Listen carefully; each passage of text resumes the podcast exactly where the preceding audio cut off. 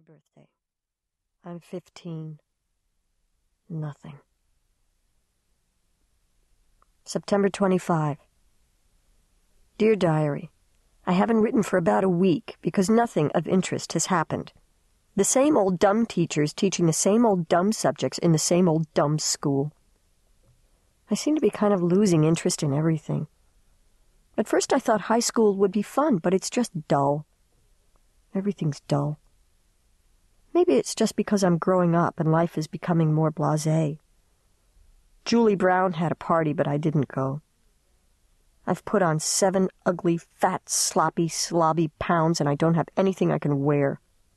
I'm beginning to look as slobby as I feel.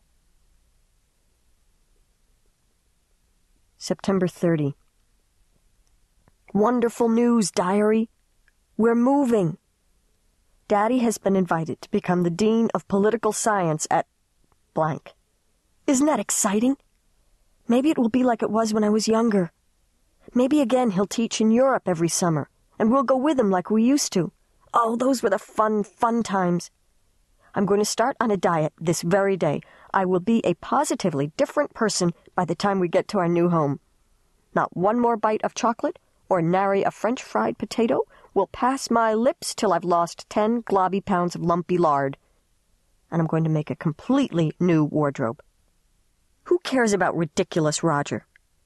Confidentially, Diary, I still care. I guess I'll always love him. But maybe just before we leave, and I'm thin, and my skin is absolutely flawless and petal smooth and clear, and I have clothes like a fashion model, he'll ask me for another date. Shall I turn him down? Or stand him up? Or will I? I'm afraid I will. Weaken and go out with him. Oh, please, Diary, help me to be strong and consistent. Help me to exercise every morning and night, and clean my skin, and eat right, and be optimistic and agreeable and positive and cheerful. I want so much to be someone important, or even just asked out by a boy every once in a while. Maybe the new me will be different. October tenth. Dear Diary, I've lost three pounds, and we're busy getting sort of semi-organized to move. Our house is up for sale, and Mom and Dad have gone to look for a place in blank. I'm staying here with Tim in Alexandria, and as much as you'll be surprised, they don't even bug me. We're all excited about moving, and they do whatever I tell them about helping with the house and meals and such. Well, almost. I guess Dad will be taking over the new position at midterm. He's as excited as a little boy, and it's kind of like old times. We sit around the table and laugh and joke and make plans together. It's great. Tim and Alex insist they have to take all their toys and junk. Personally, I'd like to get a whole new everything, except my books, of course. They are part of my life. When I was hit by a car in the fifth grade and was in a cast for such a long time, I'd have died without them.